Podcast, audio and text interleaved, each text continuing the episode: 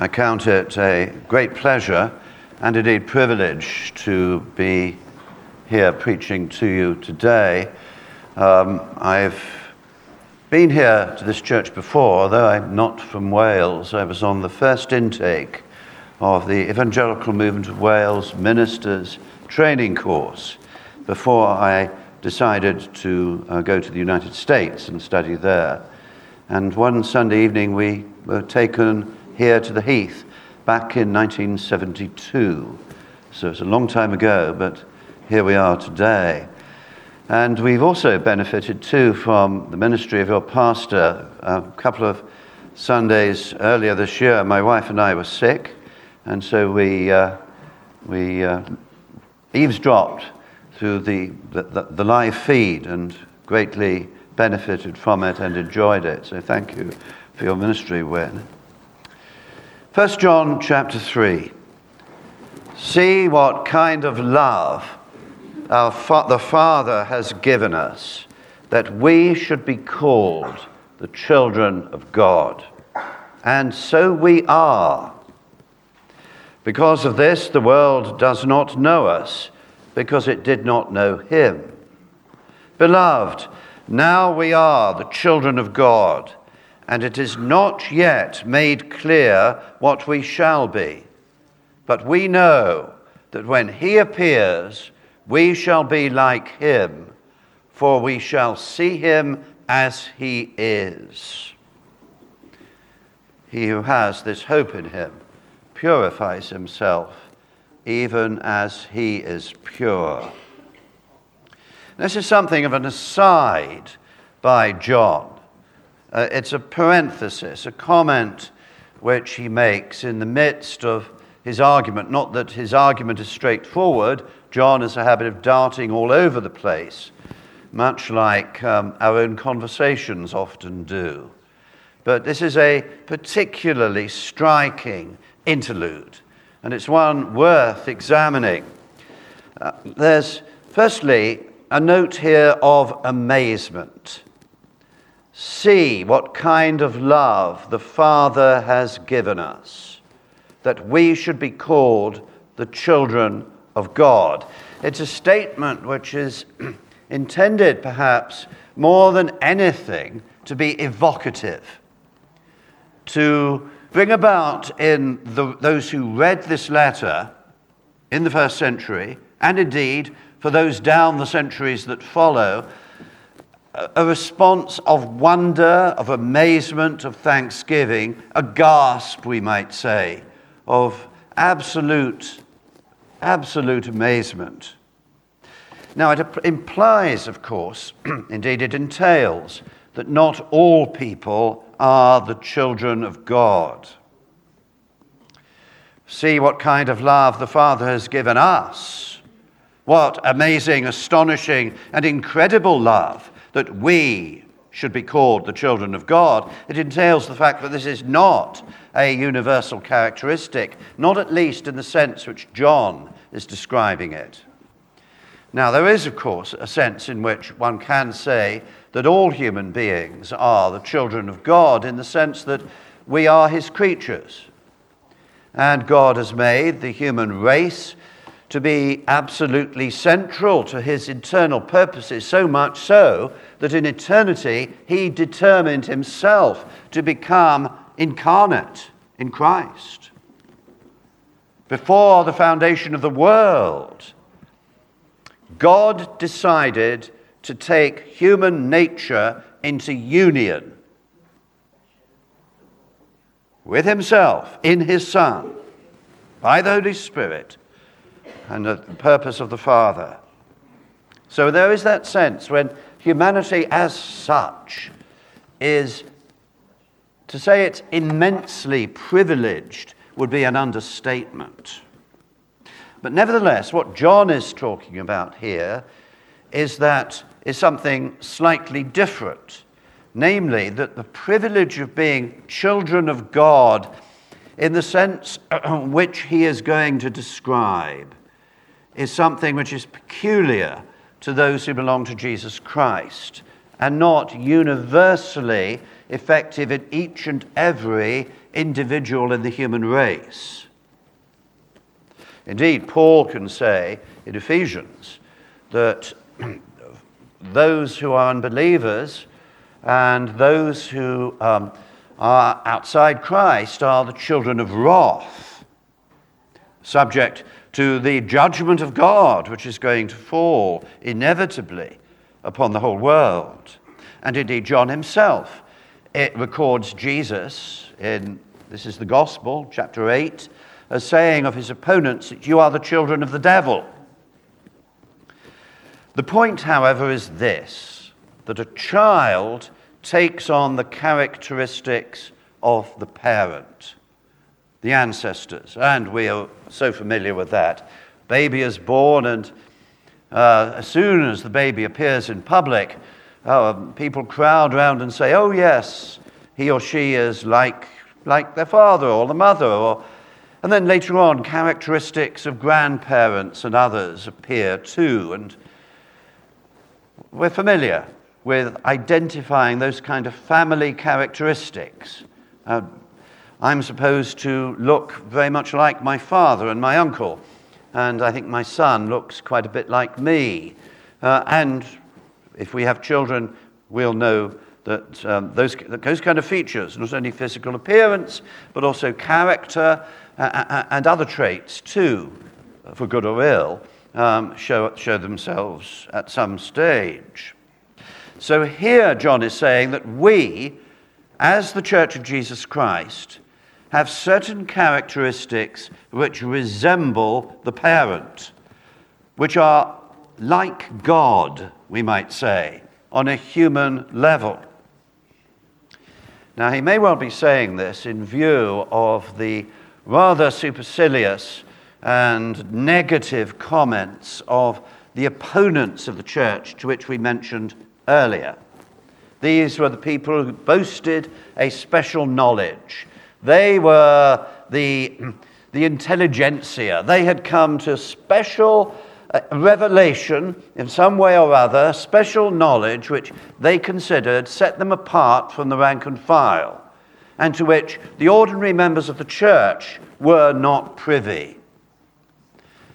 And it's interesting that in this particular letter, John says we know 55 times to assert the fact that, it, that indeed it is the true church of Jesus Christ and its members who know that they belong to Him, who have the truth, who are in that true relation with God. And the heretics, in fact, have undermined the whole thing.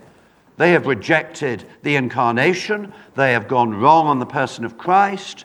Uh, they have, in effect, denied the gospel.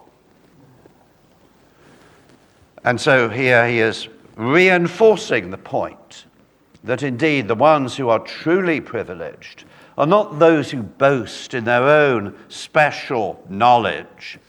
The truly spirit, uh, privileged ones are those who belong to God who trust in Jesus Christ, who have the Holy Spirit, who assert and believe and maintain the truth of the gospel. We know that we have passed from death to life because we love the brothers. We know that we have passed from death to life because we believe that Jesus Christ has come in the flesh. But this is a statement eh, designed, above all, as I say, to bring about amazement. And it's almost beyond analysis. See what kind of love the Father has granted to us, that we should be called the children of God. He said something rather similar in the gospel. God shows, God loved the world, he says, in this way, in this manner, that he gave his only Son, that whoever believes in him should not perish, but have everlasting life. This is the kind of love the Father has given. The love to given to those who were destined, it appeared, to perish, who were lost in their sin, who in relation to the God who is not only the living God, he is life itself. He is vibrant and brimful of life, eternally. And he had given to Adam and his wife life on this limited human level, and they had rebelled against him. And in doing so, they opted for death rather than life. The wages of sin, indeed, the reward for sin is death, because it is rebellion against the God who is life itself. And it's to those people, to those who were perishing, that God has, has granted eternal life, everlasting life, indestructible life in relation to God Himself. Life that will never perish, never be eroded, never be undermined, never be snuffed out. This is the kind of love the Father has given, and in doing so, that we should be called the children of God. That, as we mentioned this morning, we should share the relation to the Father that the Son has a relation which he has in and of himself by nature eternally, but which we should share by adoption, by grace, and be introduced into such a relation that we can call God our, our Father and live in union with Him. Amazement. And we should never grow tired of that. It's, it would be tragic if we took that for granted. It would be tragic if we, if we regarded it as something less than the utterly, gra- uh, uh, the utterly stupendous statement and reality which it actually is. Now, secondly, John refers to concealment. Here is this amazing status which we have but nevertheless it is hidden, it is concealed. He, he says, Because of this, the world does not recognize us because it did not recognize, it did not know him. The world does not acknowledge this. For the world as a whole, Christians are simply other people um, maybe they are held out to be highly estimable people. Sometimes they would be regarded as a little odd or cranks, but they're simply ordinary, everyday people, just like we are. The status which we have of the children of God is something which is simply not evident. There's an interesting little comment we read in John chapter 1 given by John the Baptist concerning Jesus. When John the Baptist was baptizing, he said to those who had come to him, There stands among you someone you do not know, one whose true identity is incognito Jesus Christ, the Messiah.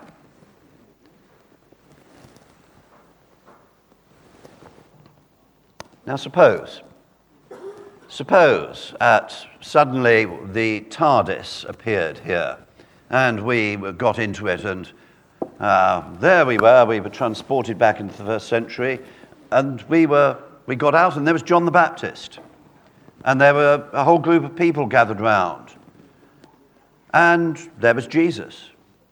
Or perhaps some other time in Palestine, there was Jesus teaching his disciples, and his would you recognize Jesus immediately? No, almost certainly not. He would appear just like an, one, an ordinary person. In other words, if you were to say, for example, Jesus and six apostles went for a meal together, you'd say there were seven people went there.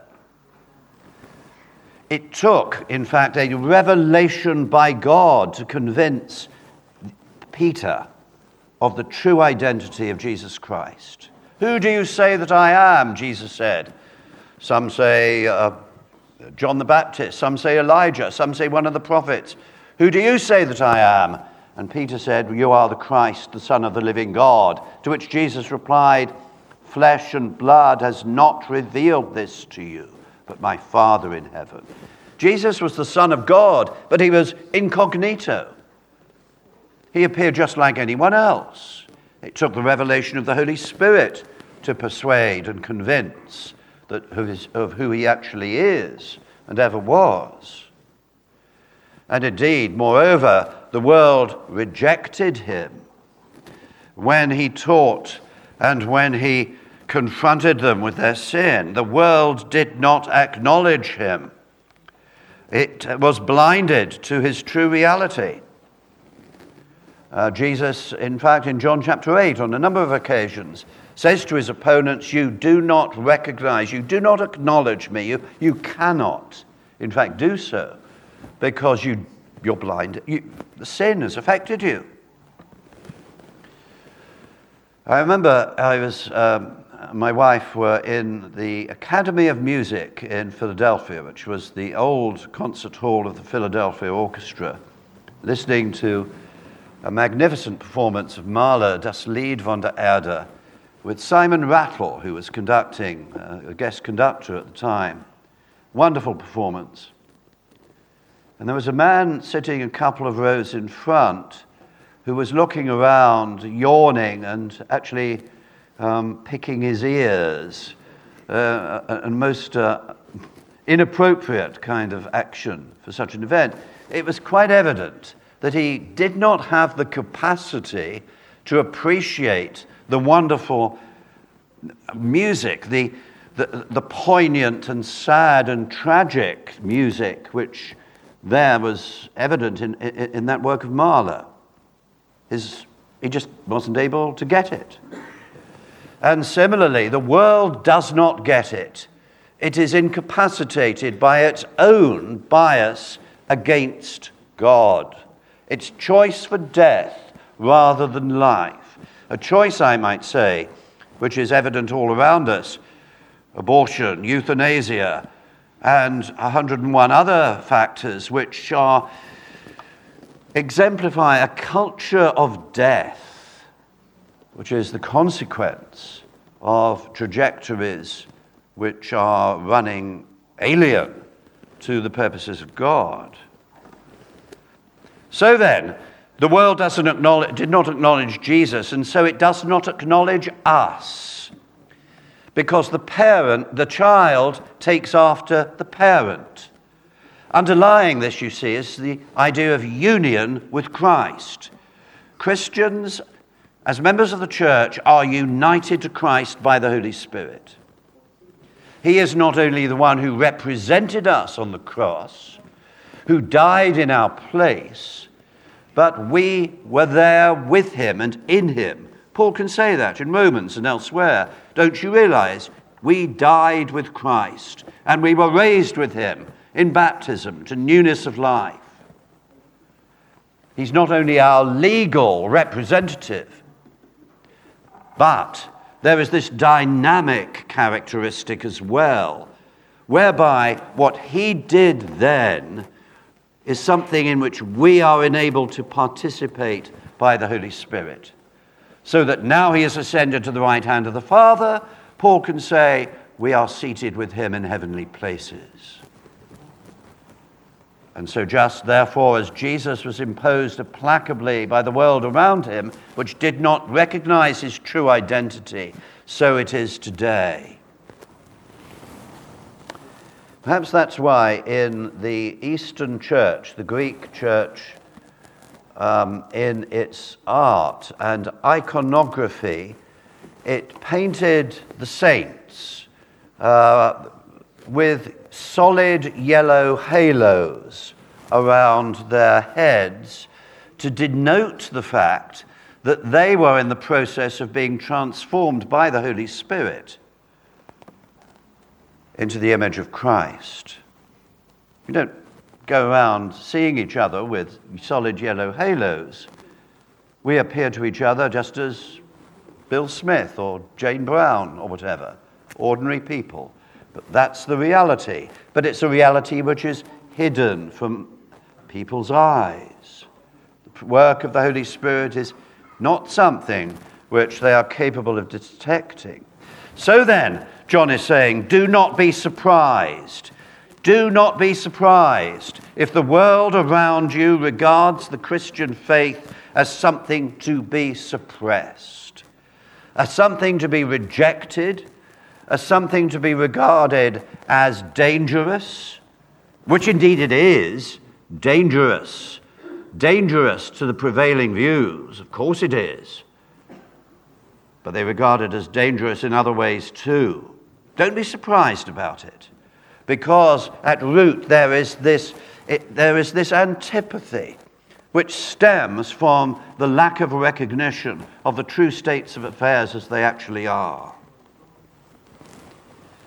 In our country, it's been probably for, for, for, generations, centuries, somewhat obscured by the fact that the Christian faith had taken root centuries ago and has become you know, part of the substructure of our whole culture. And now that it's being eroded, these realities are coming to the surface in a very apparent way. There's a radical difference, John says in this letter, between the children of God and the children of the world. Light and darkness are the words he uses. They're opposites. It's not evident to the world what we are. But moreover, it's not evident to us what we shall be in the future. Listen to see, here, see what John says. Beloved, now we are the children of God, and it is not yet manifest, not yet made clear what we shall be. Not yet. It would certainly transform uh, church relationships if we pictured people in our congregation with solid golden halos round their head. It might transform our views of some who we regard as a little bit difficult to realize that they too are in the process of being changed. I remember there was my first church, there was an elder who's now uh, passed on, who was notoriously difficult. He was town clerk of the uh, uh, neighborhood, of the, the local uh, authority, and had a reputation throughout the state. The former pastor said to me on one occasion, Yes, he, he's a difficult, difficult chap, but you should see his relatives. Uh, once he, he was invited by this elder to a funeral, um, and wow, his relatives tore into him ruthlessly. He was, in other words, a work in progress, as indeed we all are. It's not yet clear what we shall be, John says. Not yet clear to us. Just as it's not clear to the world who we really are now, so it's not clear to us what we shall be eventually. There's concealment. You see, we're living in two spheres. we're living in the world which is, in many ways, a mess. It's a mess politically. Sometimes it's a mess in our own lives. We find difficulty. I know someone who says when you ask them what, how they're doing, well, we're just plodding on. And for many of us, that's what it is. Life is plodding on in the midst of a lot of obstacles. And we, above all, we have to deal with ourselves. We have to deal with the fact that we ourselves are simply pilgrims on the way. We've not yet got there. We're struggling with so many sins and so many weaknesses of character as well. And we, of course, bear the ravages of sin in our bodies. We begin to decay. We find that we have increasing ill health, and there's those kind of things to tackle as two. And we remember too that um, just as Jesus, divine glory was concealed during his earthly life, he was a man of sorrows, he was acquainted with grief. So we too, in a different way, are living in that kind of world. So our identity and our status is hidden from ourselves. Our life, Paul says, is hidden with Christ in God. That's our true ultimate identity. In union with Christ, in union, communion with God. We're seated in the heavenly places. But we have to pay the mortgage, and we may have a difficult boss and we've got medical appointments lined up of quite serious nature. And we're suffering bereavement, perhaps. And we're a little bit uncertain about what the future may hold. And we perhaps might have to deal with one or two problems of our own as well. So we're living in two realms the realm in which we inherit from Adam, from our parents, the realm in which all humans live at this, in, this, in this realm. But simultaneously, we're being renewed in Christ, united to Him. And therefore, that status is greatly hidden. So, these two factors, therefore, currently conceal the reality of our true status and identity. Um, it's not evident to the world what we are now, it's not evident to us what we shall be. But finally, there is future revelation. Verse 2. Beloved, now we are the children of God. It's not yet clear what we shall be, but we know that when He appears, we shall be like Him, for we shall see Him as He is. In other words, there's going to be a change, a radical change, a change which in principle has already begun, but will be brought to fruition at a point in the future which God Himself has set, but to us is as yet unknown. When Christ appears, when He appears, at His coming, at His return, at a date set by God. There will be a transformation. It will occur at the resurrection. When Christ comes back and we are raised, we will be transformed. As Paul says, there will be a change in a moment, in the twinkling of an eye. Whether we sleep or are still alive, we shall be all be changed. He says in Philippians that we, uh, the body of our, uh, our lowly, present, humble body, a body which begins to weaken at a fairly early age, the body cells begin to die off, they're replaced, but things get worse, and eventually we die. This body this body, which one day will lie in the grave, will be raised and transformed to be like Christ. A change will occur, and we shall see him as he is, he says. He will return in glory. It will be fully evident that he is the Son of God, that he is the eternal God, that he is the one who created the universe one with the Father from eternity. You have some kind of sneak previews of that in the New Testament. There's the appearance of Jesus, the risen Christ, to Paul on the road to Damascus. Uh, such a bright light shone around him, Paul fell to the ground blinded for three days. And some scholars have suggested, very plausibly, that in that period, Paul received the, virtually the entirety of the theology his understanding of the gospel and of Christ, which he expressed later on in his letters. But it had a, this tremendous effect upon him. And then there's John in Revelation. The, the glorified Christ appeared to him the, on the Isle of Patmos, and he fell down as though he was dead. It knocked the life out of him. It was more than he could bear, more than he could take. And Jesus reaches down and touches him and says, Do not be afraid.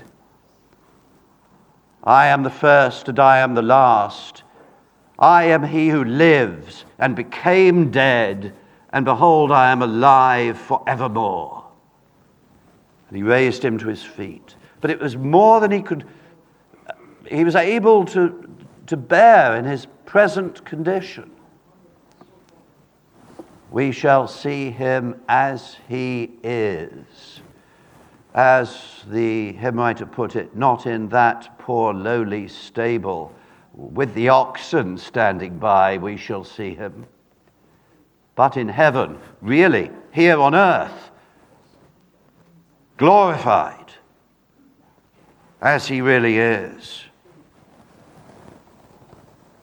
And that's not all, for John says, we shall see him as he is, and we shall be like him. We ourselves will be transformed to be like the glorified Christ. Our bodies, as they are, will be transformed. Paul describes this, 1 Corinthians. Our present body is sown in weakness, body according to the flesh it's sown in dishonor. It's perishable. The resurrection body will be imperishable. It'll be sown in power. It'll be governed by the Spirit, by the Holy Spirit. We will, in other words, we will be living in the, what one writer put it, the atmosphere, we might have to say, of the Holy Spirit who will, who will bring about our whole humanity to be as God originally intended it to be. We're not going to be restored to the situation which Adam had before the fall. No, it's far, far greater than that. Sown in weakness, raised in power, sown a natural body, raised a spiritual body. That does not mean mater- not non-material. It does not mean there'll be no flesh and bones. It means it's more than material. It's a material body which is energized by, directed by God the Holy Spirit. We shall be like Christ, like the glorified Christ. For we have been foreordained to be conformed to the image of his Son, that he might be the firstborn, the preeminent one among many brothers. We all, with unveiled face, behold it as in a mirror the glory of the Lord and are being transformed, Paul says in 2 Corinthians, from one degree of glory to another by the Spirit of the Lord. Or, as Charles Wesley put it, and we sang ourselves, changed from glory into glory till in heaven. There you have it.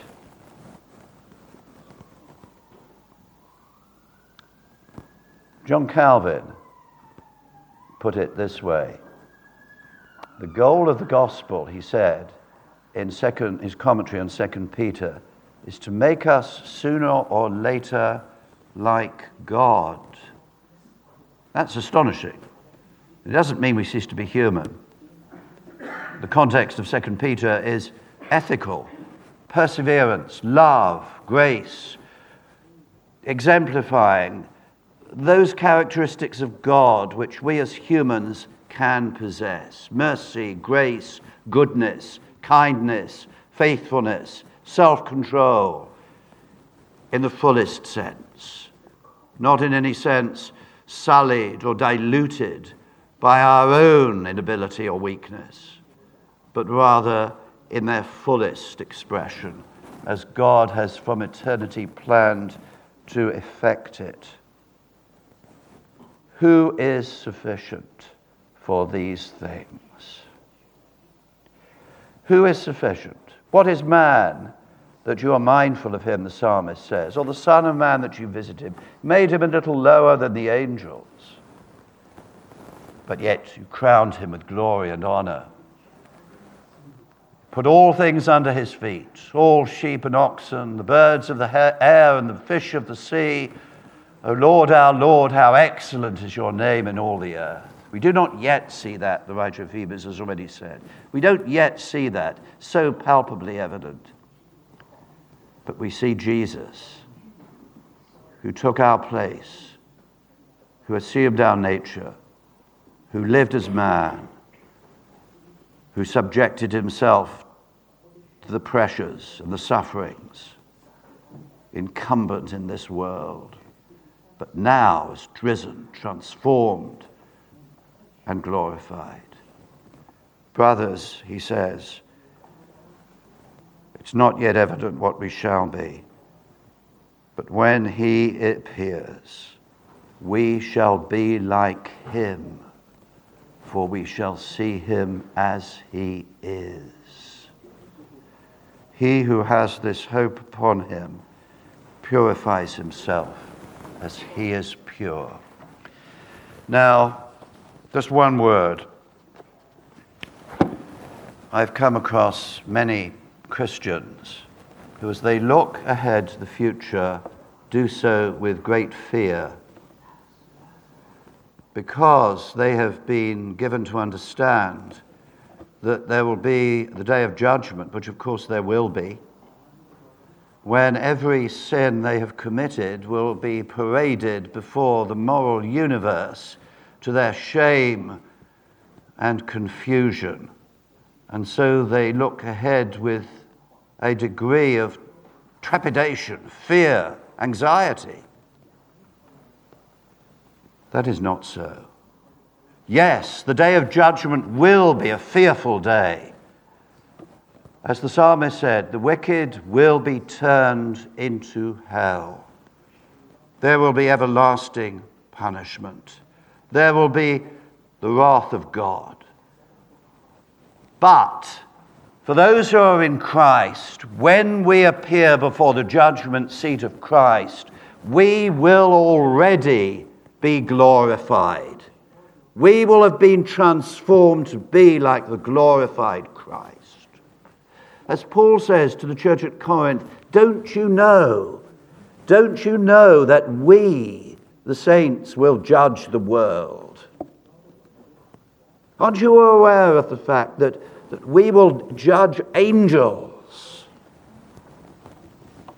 Perfect love casts out fear, John says, for fear has torment. Christ has paid the penalty of our sin. Christ has sent the Spirit to transform us bit by bit and ultimately fully and completely to be what God intends us to be, untrammeled by the trappings and the restrictions of our sinful world and our own eh, remnants of corruption. And at that point, when we all appear before the judgment seat of Christ to receive what is done in the body, we will be like Christ in glory. Thanks be to God. And it surely also is an onus upon each one of us to ensure that we are trusting in Christ ourselves. The stakes could not be higher. Let us pray. O God our Father, we thank you for the wonders of your grace, which surpass our own small abilities to express.